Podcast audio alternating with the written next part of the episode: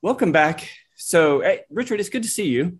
Nice to see you. It's good to be seen. You know, I mean, it is. It feels like it's been a very long week. Um, in part, that's because I, I know this because schools just are just starting back, and so um, we're we're getting through the second week here, and um, my goodness, it just makes um, it, everything is so different. Everything is so up in the air, it, you know, with the Delta variant and all this kind of stuff. I mean, we're not talking about COVID today, but um, it has it has affected just about everything in our lives. You know, it's hard not to talk about COVID because it's such an overwhelming news story. Everybody's talking about it, and it's really difficult because you, you think, well, should should we discuss it? And you just have to, I guess, stop talking about it after a while. I mean, there there are other things happening around the world, goodness knows. Um, and I, I think, Berney, don't you get that feeling that we have probably reached some kind of an endpoint on there are just some people who are not going to get vaccinated. Right. There are some people who don't believe in masks. And there really isn't anything uh, that we're going to do about that. I mean, right. sort of the, the, lines have been drawn, and I, I think that the you know early on in the pandemic, we they predicted that thirty percent of people would not get vaccinated, no right. matter what, you know, and that's just about where we are. And I don't think any I don't think any evidence is going to convince them of that. I mean, people are dying. People who didn't get vaccinated are now telling people, please get vaccinated. I'm sorry that I didn't get the vaccine. I don't think it's going to matter. Yeah. No, it's it's it's it's discouraging and it's challenging um, because it does affect everyone. Uh, yeah. So um, yeah. So so you know again dealing with all of that and of course with school starting back, you're dealing with that, and in the midst of you know hundreds right. if not thousands of students in your in your in a building that you're in and um, trying to cope with all of that so um, so it's made for a, a, couple of really long weeks, but um, but again, we're not. We're, our, our, goal isn't to talk about COVID today. We're going to talk about um, some relationship uh, issues. Now, now, a lot of what we do in our our uh, practice is, is, work with. We, we, certainly work with a lot of individuals. Um, we also work with a lot of couples, and right. much of the work that we do, whether it's with individuals or with couples, is focus on couples. we focus on dealing with helping people manage relationships. And um, so we're going to talk about relationships and attachment today. Right. That's right. Um, yeah. When when we talk about when we talk to couples, um, much of what we discuss is how do you communicate effectively with each other, and and by effectively we mean in ways that doesn't create problems in the relationship. Okay, not just do you understand, but communicate in a way that um, it's clear and doesn't create additional problems. And the second thing is, how do you resolve your differences? Um, and, th- and those seem to be the two things that we focus on. Now, there are many factors involved in communication, effective communication, and um, resolving our differences. But one of them is your attachment style. I think most people have heard of the five love languages. Right. You know, it's a common thing out there. And you know that that your love language can affect your relationship. Well um, i believe that attachment theory uh, attachment can also influence your relationship in the same kind of way. Attachment's a little less familiar to us. Uh, love languages is easy to understand and say oh yeah that's who i am.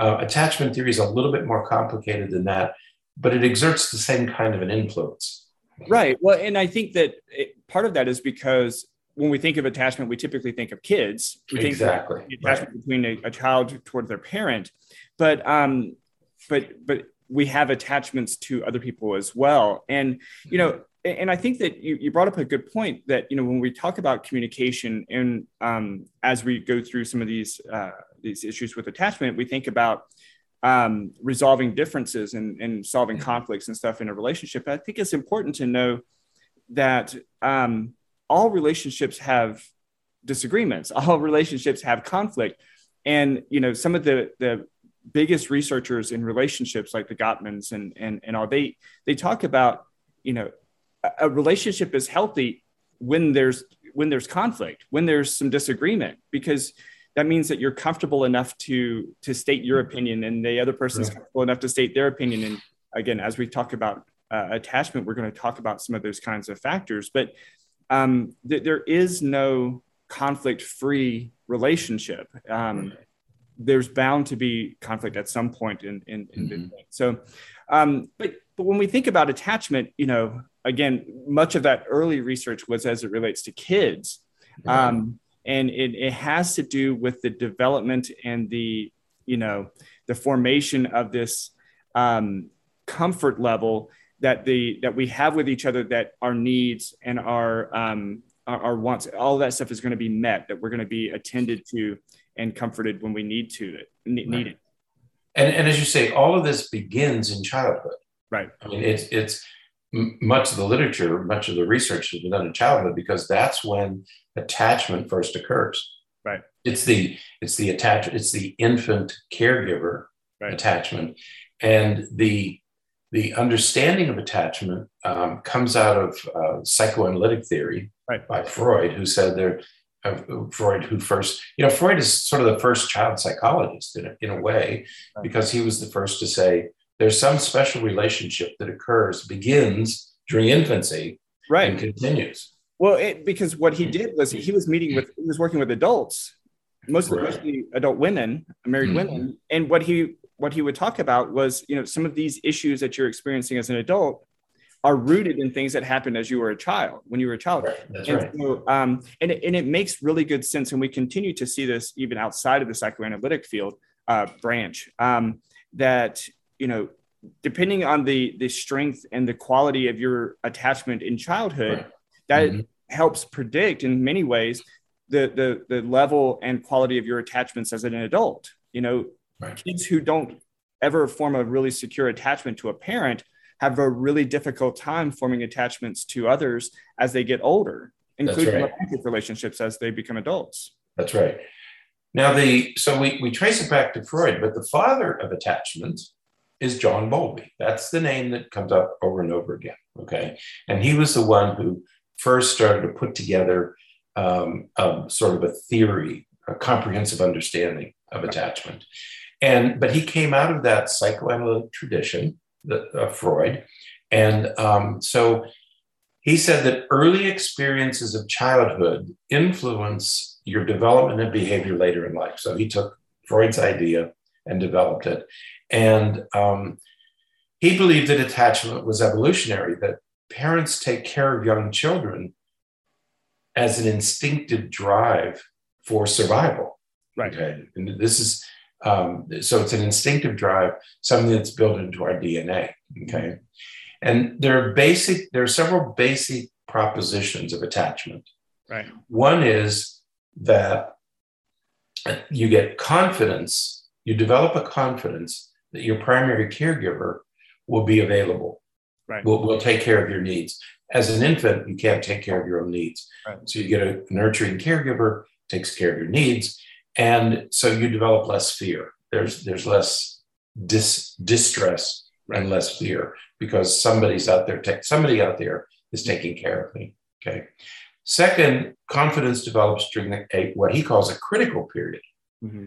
Now, a critical period, that, that phrase is important because when we use the term critical period, what it means is that if it doesn't develop at this time, right. it may not develop. Right, and we see that very often um, in in in various cases from around the world, uh, especially as it relates to like um, foster situations and orphanages um, from around the world, where you know you have mm-hmm. children who, as you know, newborns or or very young infants, are placed in some of these orphanages where they're they're not tended to that their needs aren't met you know that mm-hmm. that first level of confidence isn't reached um, and as a result you know they have lifelong they often have lifelong challenges with developing that ability to trust and to to have that confidence that their needs are going to be met because it didn't happen early in life and many times no matter how loving how you know secure how how um you know consistent uh, a future parent is or a future caregiver is you know that child may never develop that ability to have that full attachment that full confidence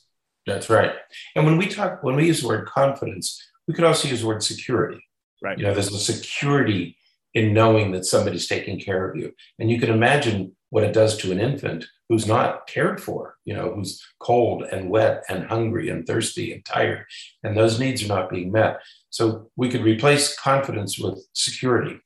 And and then the, the last proposition is that the attachment that you have as an infant or young child influences your behavior later on. It, it may not be identical in adulthood. And, and that's an important point, is that it, it doesn't mean just because you have this kind of attachment as an infant, you're going to have exactly the same attachment as an adult. But the kind of attachment you have will influence your behavior, your expectations, and your responses to other people later in life. Absolutely. And so it's not it's not one to one predictable. Uh, it's right. not causal for for you know using this mm-hmm. sort of research statistical words, right. um, but it is um, it, it is correlated. Um, right. You know, when we see a person, um, and it's oftentimes sort of reverse correlated. So when you see an adult who has a really difficult time forming relationships and managing some of those mm-hmm. some of those um, details and and conflicts in in relationships, you look back and you can see that they had some of those really difficult times as right. as a child. Um, and so th- there is this relationship there um, between childhood and, and adulthood. Right. Yeah. It's not deterministic, but it does influence. Right. Right. Now, if John Bowlby is the father of attachment theory, Mary Ainsworth is the mother. Right. Okay? Because it was Mary Ainsworth. She did that research where she would put um, parents and children in a room, and then she would ask the parent to leave. Right. Until the, the baby got just Right. They little, little, started to cry and fuss a little bit.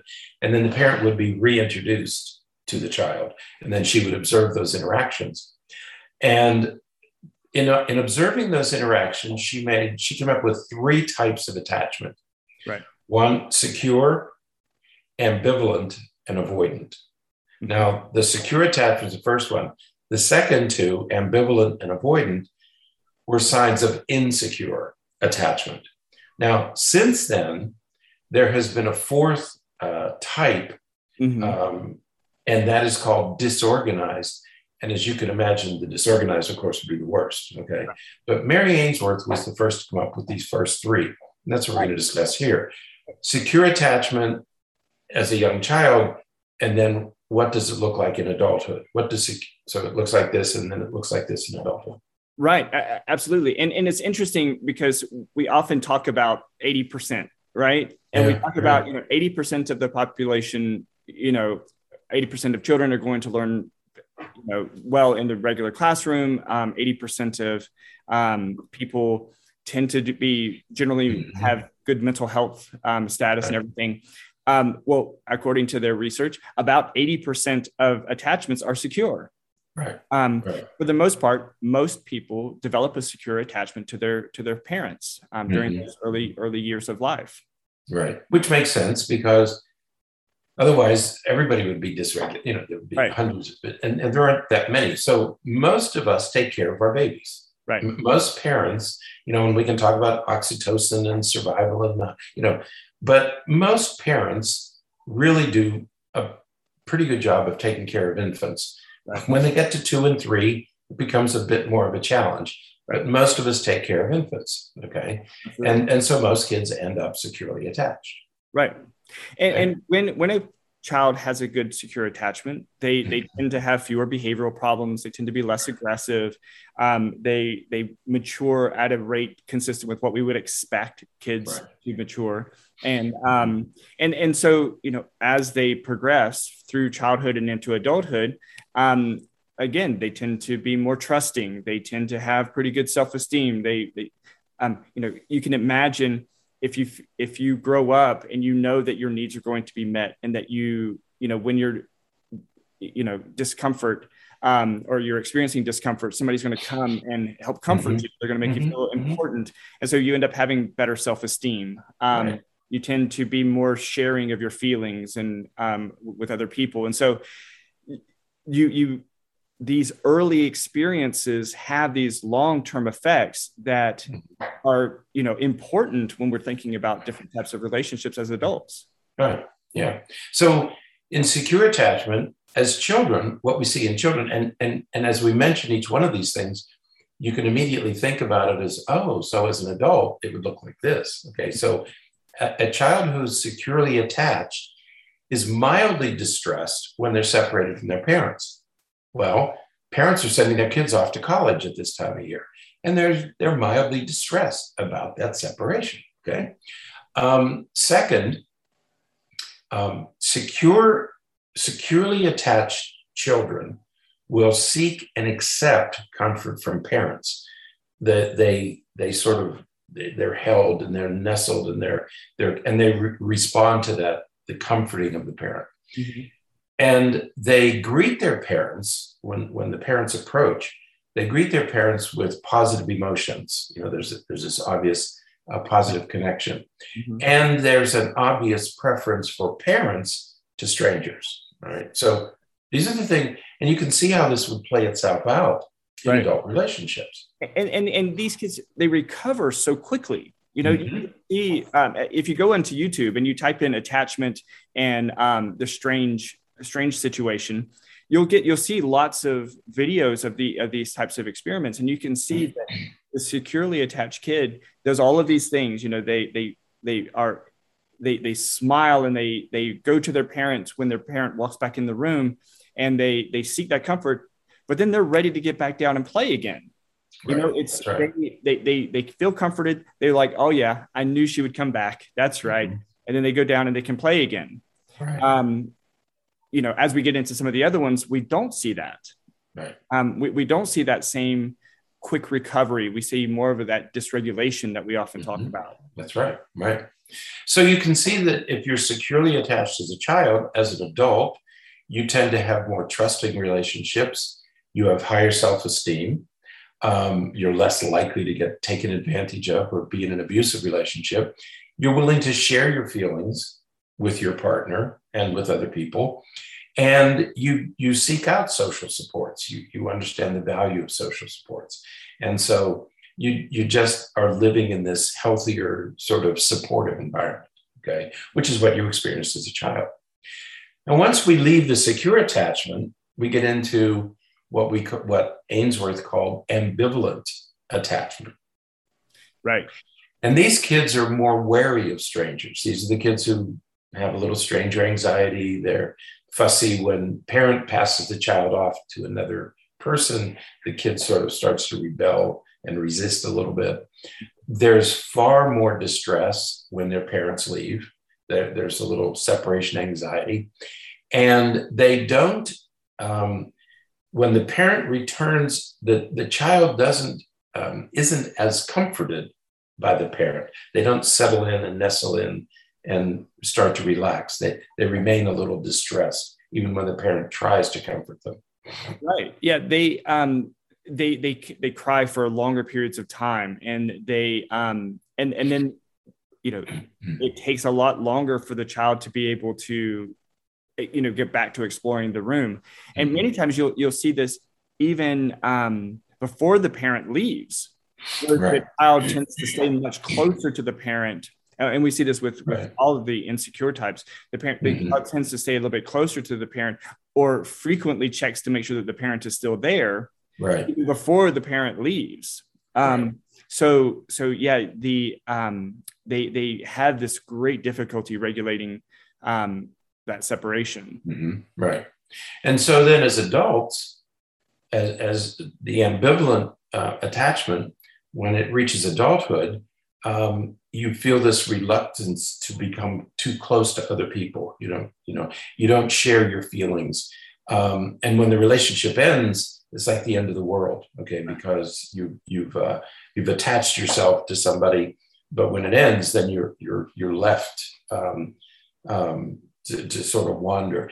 As adults, um, you're reluctant to get too close to other people, and you're always concerned that your partner doesn't really love you. You know, that you, you there's this lack of trust that this person doesn't really care about me because you weren't attached securely uh, during infancy and early childhood. And this um, lack of trust, this lack of reciprocal relationship um, leads to a lot of breakups. Right. Because uh, that you you the relationship begins to feel cold and distant, and I think we see this in in marriages all the time, where people get together and we talk about the seven year itch or after five years the problems begin because that's when these things over time you just don't feel that the other person cares about you and so and over a few years it builds and builds and builds until the relationship uh, feels like it's cold and distant. Right. And and what what often happens is that as you said you know when the relationship ends the person becomes very distressed.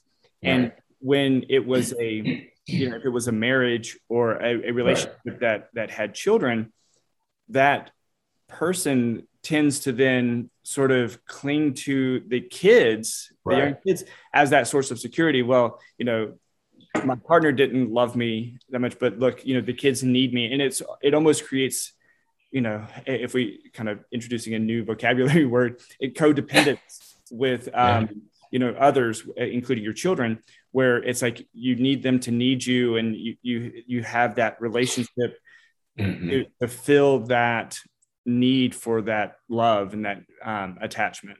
Right, but and so the relationship that you weren't able to have with an adult, you you are able to have with your children because children children bring a, a different level of love and and um, attachment. You know, because they, need you. they are dependent on you. Right, and and it only lasts until the kids get old enough to move on, and you know they start working and wanting to be spend more time with their friends. Right. And that parent experiences those that that right. separation or that um that that that break again. Right. Right. Um, and it's really difficult for them to let right. go. The kids, get, yeah, they become teenagers and they leave, which is what teenagers are supposed to do, and that that leaves again that leaves that that vacuum in the in the adult caregiver's life.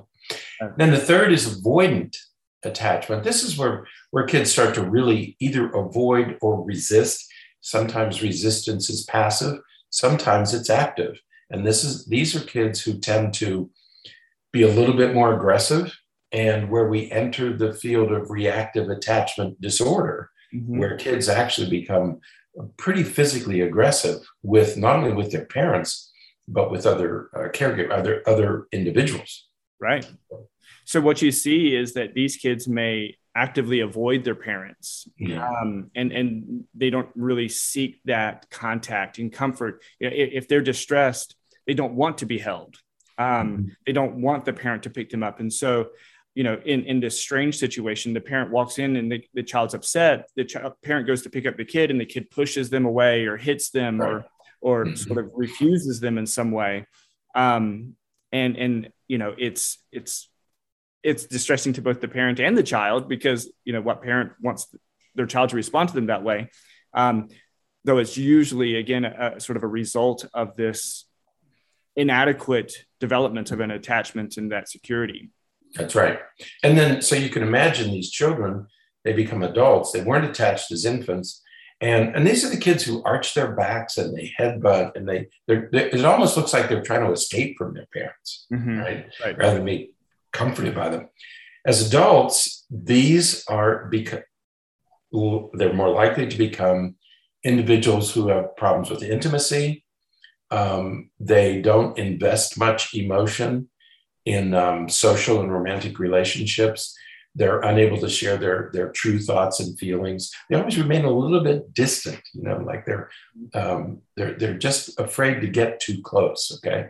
So they avoid intimacy uh, by using excuses. I have a headache. I have this. I, I have to go to work. I, I'm, the, and you see this in many relationships where one or the other partners is just too busy to have a relationship, to invest in the relationship. Right. Okay. And so, and, and so they, and that you see that in lots of aspects of the relationship from mm-hmm. time they spend together to their intimacy. And, and there right. not as much of a, a level of commitment to one person. So they may end up having other relationships as well. Um, and, you know, and you especially see it during times of stress. Yeah, right. right. When, the, when there's we all go through these different life struggles, whether it's financial or moves or whatever the case may be, mm-hmm. and these individuals have a really difficult time connecting with their partners right. at those times so that they can you know work together to solve the issues or to come up with solutions and and they just continue to have those difficulty sharing emotions and feelings with them. Right. That's why and that's why these settling marital differences is so difficult with people who can't share their real feelings. Right. Okay? Um, one other thing that's a uh, I don't think I need a trigger warning here, but one of the problems many uh, that we encounter with couples is we talk about um, intimate relationships outside the marriage okay? And in a healthy marriage a uh, healthy relationship that's far less likely. Um, but there this does happen.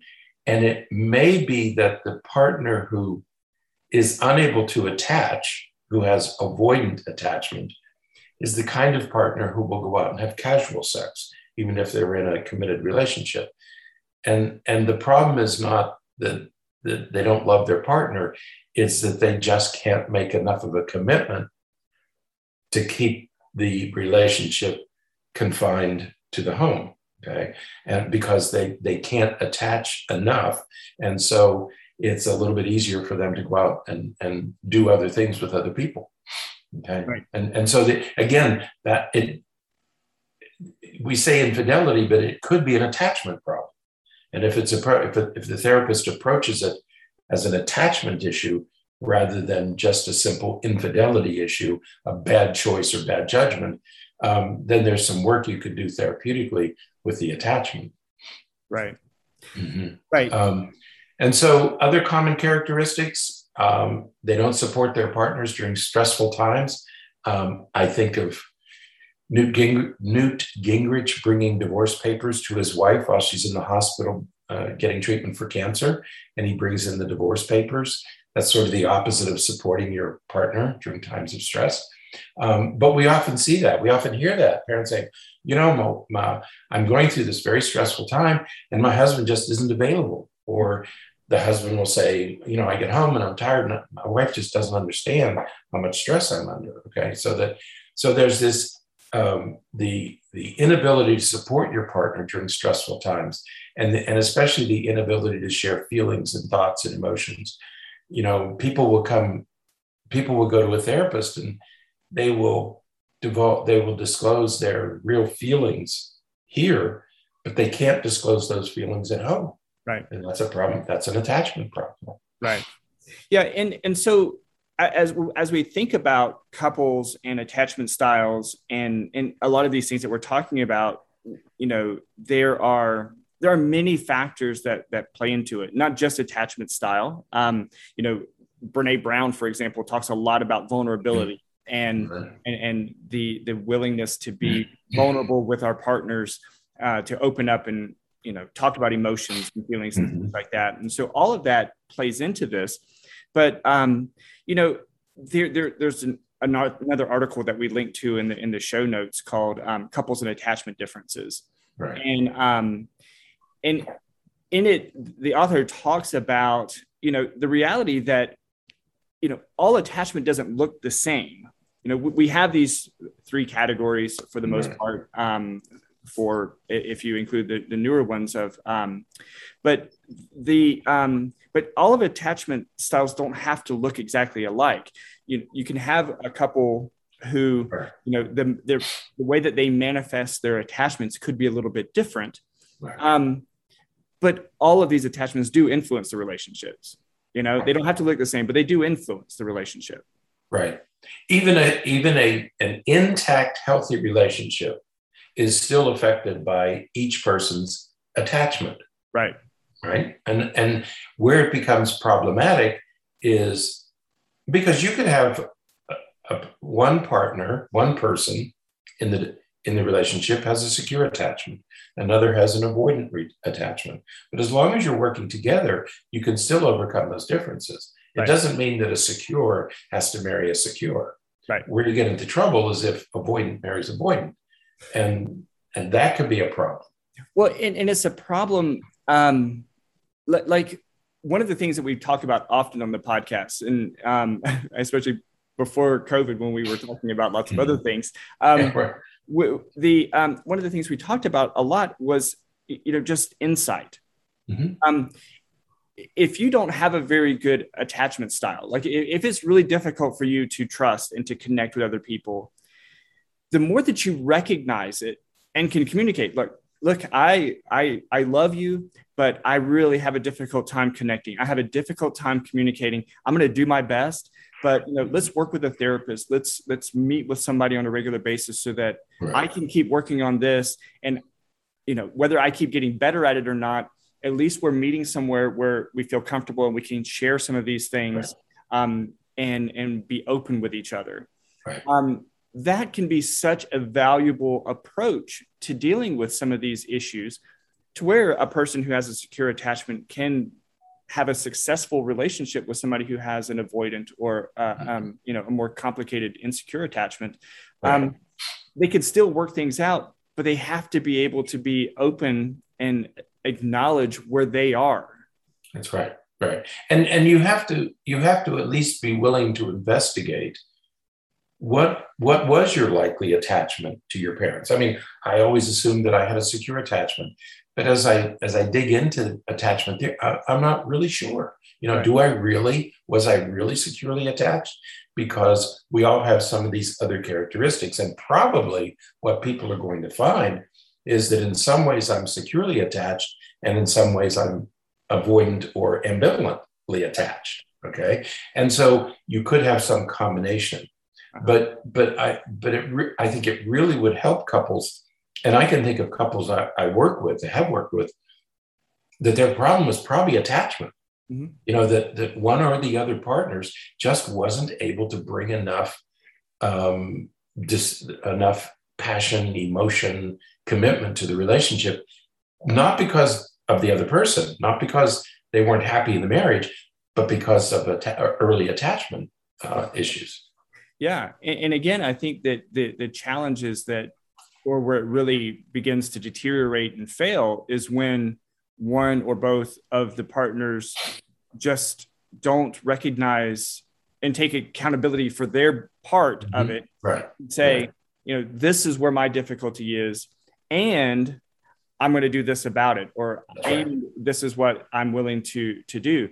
It, right. You know, you can say, well, I have a difficult time, you know, trusting, you're just going to have to deal with that mm-hmm. that's not working as a partnership that's no. not working to to improve or strengthen the relationship that's just saying this i have this problem you're just you know and that's just it right. there's nothing i can do about it that's right and and um, as you say it that it gives you a focus for uh, bringing change to the relationship. Instead of saying, my partner doesn't love me, my partner doesn't care about me, my partner is selfish, because that's typically what people say when they begin therapy, you can say, well, no, wait a minute, I understand because my partner has told me about his or her early life experiences and this could well be an attachment problem right. which makes it which gives you it completely changes the focus and it gives you a place to do the work that you have to do.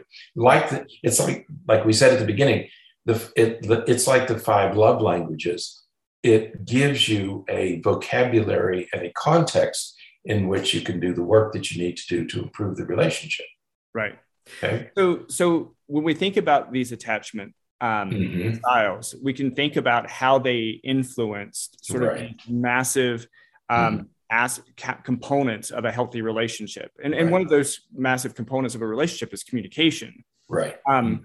You know, and, and I think that those are the examples that we're, we're using here, right? Is that, you know, the, the ability and willingness to openly communicate with one another and say, mm-hmm. this is where I am, this is who I am, this is my history, what is your history and listening to the other person so that you have this exchange of information mm-hmm. so that you can um, understand where the other person is where they where they come from and and how your aspects your characteristics mesh with that or don't mesh with that you know how, how that works right because when we talk about communication we're talking about how you hear whether you hear but also how you hear what the other person is saying to you. Right. And we all know couples who, you know, one of the one of the persons will say something and it's taken completely out of context it's completely misinterpreted um, you know that's not what i meant uh, that's not that's not, you're not hearing the correct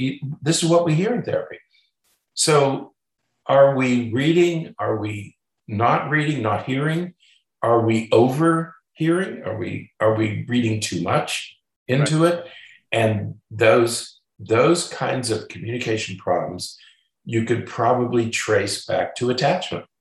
Right. If i'm insecure and somebody says wow that's not a very good color on you that can be devastating to me okay not what the person meant that's how i took it because of my attachment and what would i do i would probably become offended and hurt and and counterattack Okay.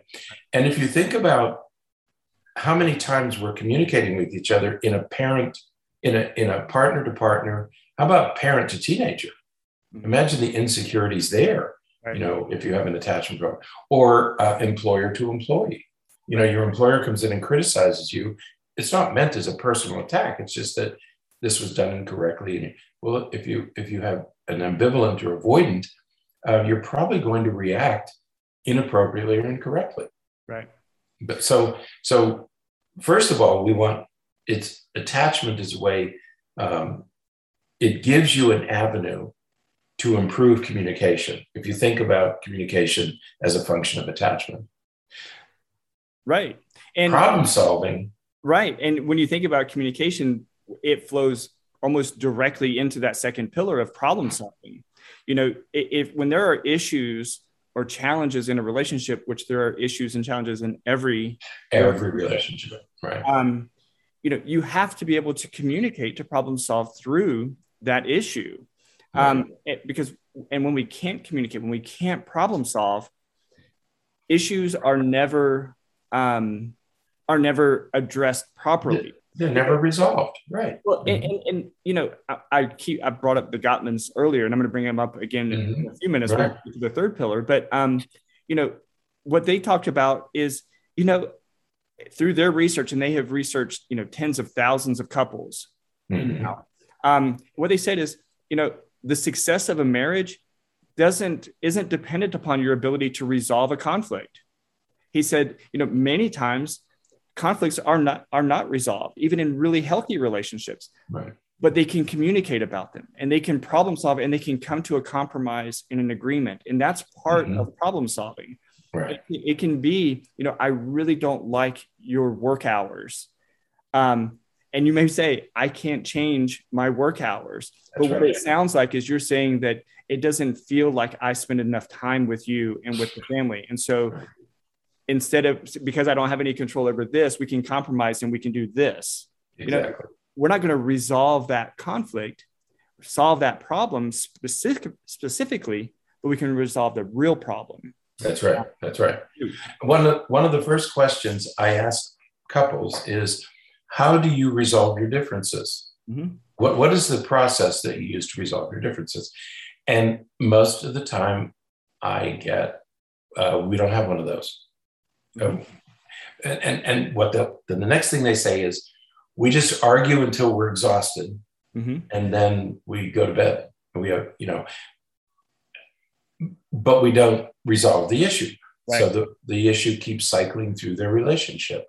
Right. And what happens with couples is that in the absence of a problem solving procedure, you tend to get into, I call it the kitchen sink argument, where you just escalate and escalate and escalate until you're throwing everything but the kitchen sink at each other. Okay.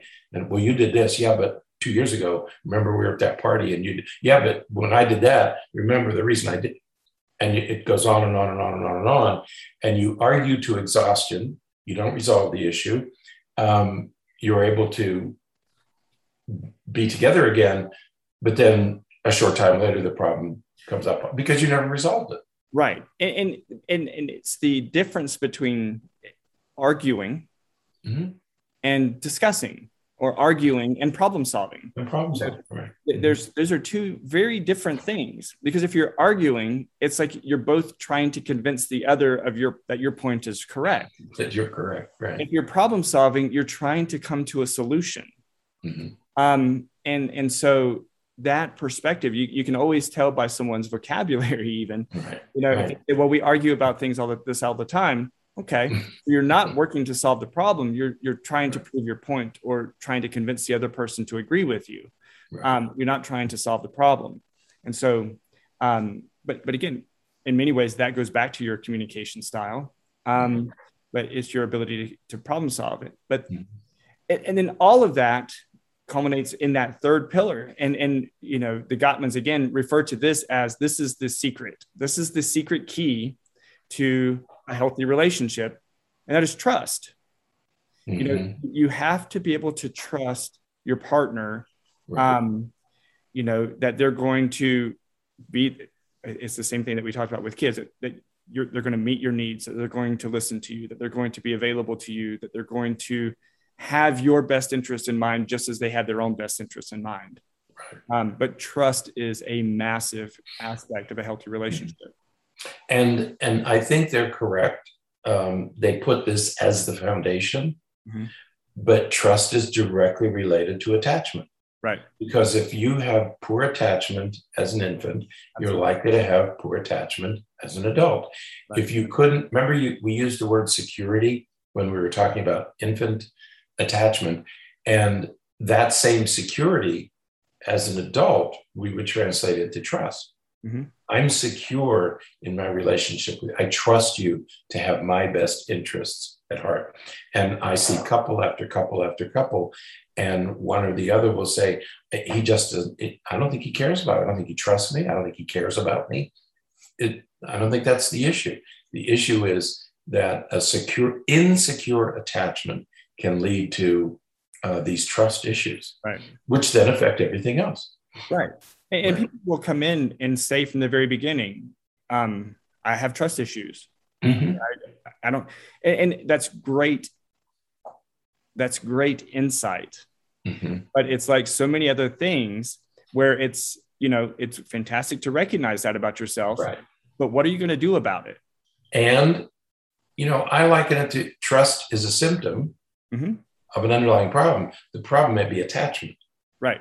Okay. And so we need to be willing to do something to help you resolve this issue with trust. That's right. Mm-hmm. Mm-hmm. Um, and that's a, that's oftentimes a therapeutic process. Right. That's right. right. Yeah. Trust, a, a lack of trust, unable to solve problems, communication problems. That's the tip of the iceberg. Mm-hmm. Okay. That, that tells us that there's something fundamentally wrong here.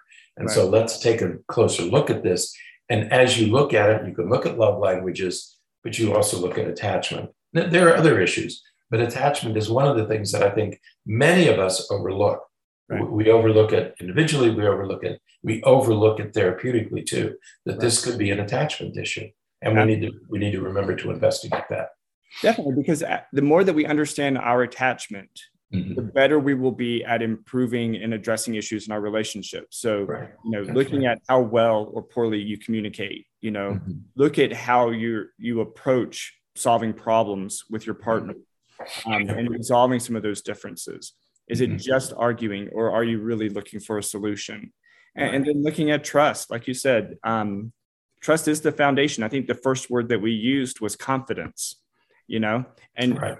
Mm-hmm. What is confidence but trust? Right. Right. That's right. Um, and so when we can feel um, confident, when we have that trust in our partner, mm-hmm. you know, mm-hmm. it it significantly changes the way in which we're going to communicate and problem solve and believe um, that they have our, you know, that they're looking out for us just as we're looking out for them. Exactly. Mm-hmm. Yep. And this is something you have partner to partner, but it's also parent to child. Right. It's in every relationship. Same, same thing applies. You know, how do you resolve your differences with your children? Yeah. Um, and that, and that also is an attachment issue. Definitely. Yeah. It's, mm-hmm. a, it's, a, part of every relationship that you have. So, right. All right. Well, I think that's it for today then. Um, yeah. Until next time. We may, we may talk about attachment again. There are a couple of other attachment issues that we may want to discuss in the future. I think so. So yeah, we'll talk about that. Definitely. Okay. All right. Well, until next time, stay happy, stay healthy, and forget to be afraid.